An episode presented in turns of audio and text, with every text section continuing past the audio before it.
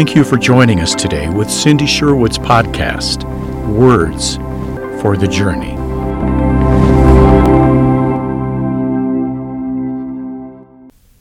I started in ministry when I was a teenager. Loving God and desiring to serve Him, I continually found myself teaching and in leadership positions. But I also frequently found myself being misunderstood, with conflicts swirling around me. I didn't get it. I was just trying to do my job and serve God. I get it now, though. I was not a congruent woman. I was incongruent. I had true beliefs, but false beliefs too. My thoughts were honoring and dishonoring to God. My words held mixed messages. I acted in ways that were good and bad, and my feelings were all over the map. People didn't know what to do with me. To an extent, this is every Christian's dilemma. No one ever arrives at perfection. That doesn't mean, however, we should not address the problem areas. No one likes working with a hot mess. Cleaning up our act is hard work. Paul expressed this difficulty well in Romans seven, verse nineteen. The N I V says, "For I do not do the good I want to do, but the evil I do not want to do, this I keep on doing."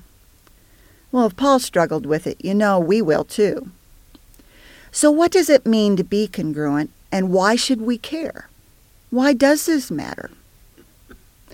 To be congruent means to be in agreement, to be harmonious. Just like sour chords make a musical performance painful to hear, so discord in people makes them unpleasant to be around. When we are congruent, our true beliefs result in healthy actions, and truthful thoughts produce kind and edifying words. Our feelings are positive and peaceful more than they are dissonant and negative. All this adds up to living a life that is content, fulfilled, and peaceful. It's very satisfying. So that is the what. A harmonious life. Now for the why. This might surprise you, but it isn't just because it's better for you all the way around. It isn't simply so you can be a healthier person with healthier relationships. We need to pull the lens back and see the bigger picture here. Who is your creator? God made you for a purpose. You were not born by an act of random chance.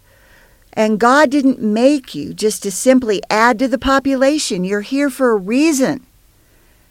There's both an individual reason and a corporate reason. God has a specific plan for your life that is not like any other person's plan.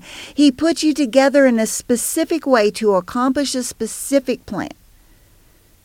I've already shared a lot on the subject of identity, so I'm not going to go any further on that today. Check out my podcast on identity, particularly the Victim Identity Part three, if you want more on that topic. But there is also a corporate reason, and that is to worship God, a very big subject. I'm not just talking about sitting in church for an hour on Sunday. God has asked us to worship Him with our entire life. Deuteronomy six thirteen says, "You shall fear the Lord your God and serve Him." Our purpose is to serve God, not serve ourselves. Romans twelve, one to two says in the N I V, uh, and this speaks to our subject today in a deep and significant way.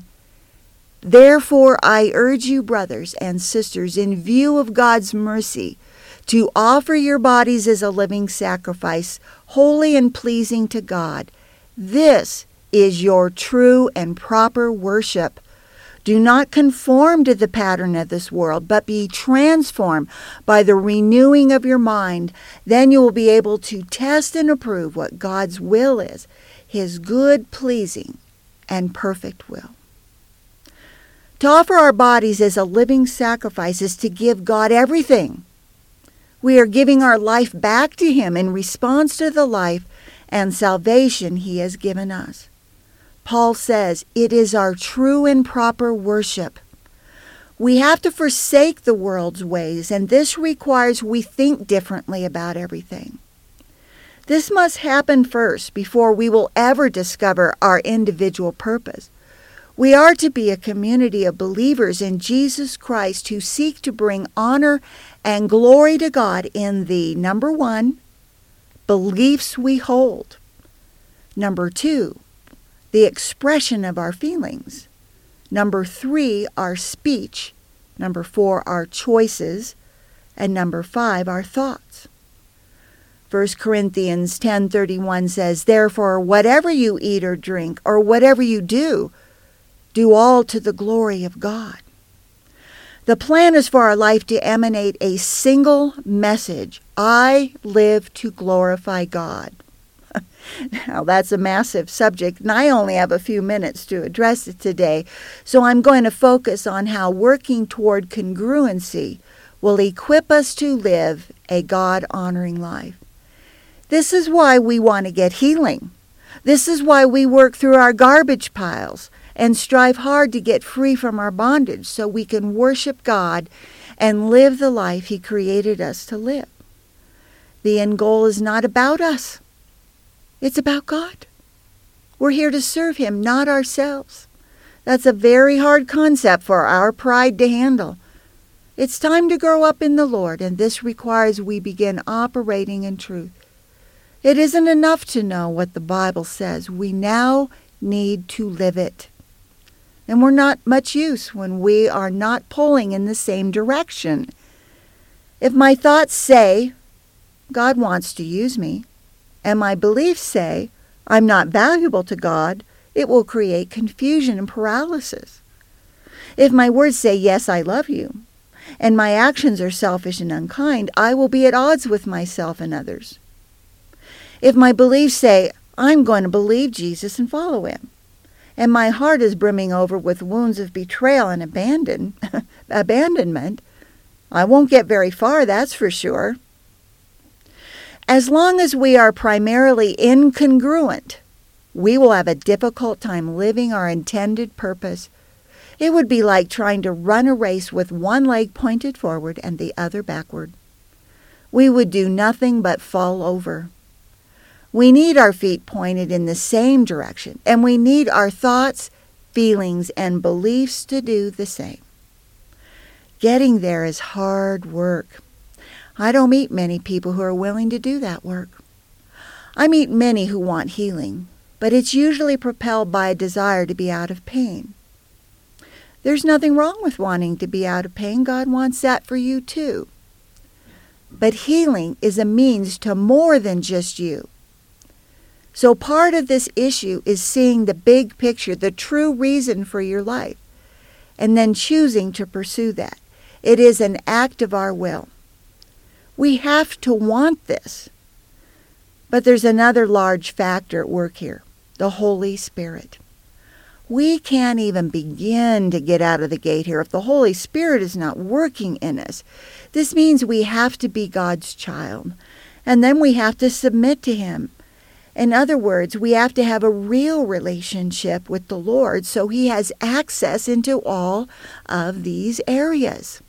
It is not possible to do it on our own. We're too prideful and selfish. God has to work in our mind. As Paul said, be transformed by the renewing of your mind. When we do have a real relationship with the Lord, spending time each day with Him, reading Scripture, bringing our lives before Him, then He will direct us right into the middle of His individual will for us. Getting there requires humility, as Paul goes on to say in Romans twelve, verses three to eight in the N I V. For by the grace given me, I say to every one of you, do not think of yourself more highly than you ought, but rather think of yourself with sober judgment, in accordance with the faith God has distributed to each of you. For just as each of us has one body with many members, and these members do not all have the same function. So in Christ we, though many, form one body, and each member belongs to all the others. We have different gifts according to the grace God has given to each of us. If your gift is prophesying, then prophesy in accordance with your faith. If it is serving, then serve. If it is teaching, then teach. If it is to encourage, then give encouragement. If it is giving, then give generously. If it is to lead, do it dil- diligently. If it is to show mercy, do it cheerfully. None of us are an island. We're part of a corporate body. Will we do our part for the sake of everyone? We all have gifts, and God is not pleased when we waste our gifts. He gave them to us for a reason. They are meant to be used.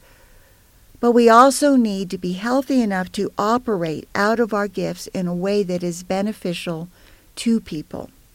Philippians one six says, "Being confident of this very thing, that he who has begun a good work in you will complete it until the day of Christ Jesus." God has begun a good work. Will we let him finish it? So basically, there are five areas of our being that we want to work toward congruency: our beliefs, our actions, our thoughts, our words, and our feelings. And it starts with beliefs. I've said it many times, but it's true. Beliefs are the engine that run our train. Our beliefs are our operating soft, software, determining how we handle everything. If our beliefs are false, we'll never have any success getting the other four areas in line. We'll be frustrated at every turn. That's because our actions are determined by our beliefs. Our thoughts are formed by our beliefs. Bad beliefs lead to bad ideas and choices. True beliefs come from the Word of God and the character of God. Gotta know God and read the Bible to know what's true and what's false. Truth comes from God. Belief begins our relationship with God. Believing in Jesus as the Son of God, our Savior. True belief starts our life on the right track. This is a lifelong process. No one had purely true beliefs except Jesus. The rest of us are in process. I have a podcast on beliefs called How Is Your Software Programmed? If you want more on this subject. Second is actions. The more our beliefs are true, the more our actions will glorify God. Micah six eight is our guide verse for our actions. It says, "He has shown you, O man, what is good, and what does the Lord require of you, but to do justly, to love mercy, and to walk humbly with your God." God tells us we are to do the right thing, and he doesn't let us off the hook just because others are not doing the right thing. We don't just read the word or listen to it being preached. We put it into action.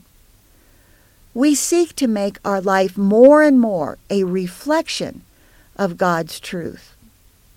I have a podcast just on Micah six eight. It's called Where Is Justice? If you want more on that subject. Thoughts are third. Our thoughts and our appetites have something in common. They both need to be fed. What are you feeding your thoughts, slime and garbage, or beauty and truth? Your thoughts will be a reflection. You may think you can't control your thoughts, but that is not true. You are the only one who can control your thoughts. Take stock of what you watch on television and on your devices, what you listen to, your music, what you read. What are you ingesting from the internet? It all affects your mind and influences your thoughts. It affects what you think about yourself, about other people, what you think about God, and the value of life. For more on your thought life, check out my podcast, Help. My Mind is Driving Me Crazy. Two more areas, words and feelings. Thoughts and beliefs strongly affect our words, what we say to people. Healing impacts our words, too. If we are not a hot mess all the time, it's easier to speak in ways that are kind and respectful. God asks that our words be edifying, that they build people up, not tear them down.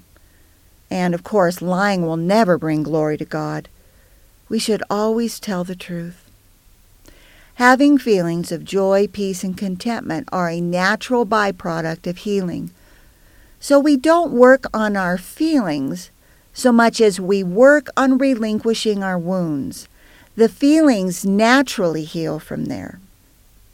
If we have false belief, lots of painful feelings, bitter thoughts, and hateful words, we're going to have a terrible time moving toward congruency. It's going to be too hard. We'll never make it. Being congruent isn't exactly easy, even when we do believe God and have allowed Him to heal us. But at least then we have a fighting chance. But keep in mind, being congruent in our beliefs, actions, thoughts, words, and feelings is the work of the Holy Spirit inside us. We cooperate with the Spirit by trusting God, and He does the work. You cannot do this any other way. I want to close with Isaiah sixty-one three. The N I V says, "And provide for those who grieve in Zion, to bestow on them a crown of beauty instead of ashes, the oil of joy instead of mourning, and a garment of praise instead of a spirit of despair. They will be called oaks of righteousness, a planting of the Lord for the display of His splendor." God wants our life to display His glory everywhere we go. If you want help becoming congruent, consider joining a Healing Journey class. It'll help you get there. All Scripture is from the New King James Version, unless otherwise stated. Thank you for listening to Cindy Sherwood's podcast. Visit us on the web at his healing light dot org. To learn more about our ministry, please consider rating us on iTunes or your other favorite music app. God's best to you today.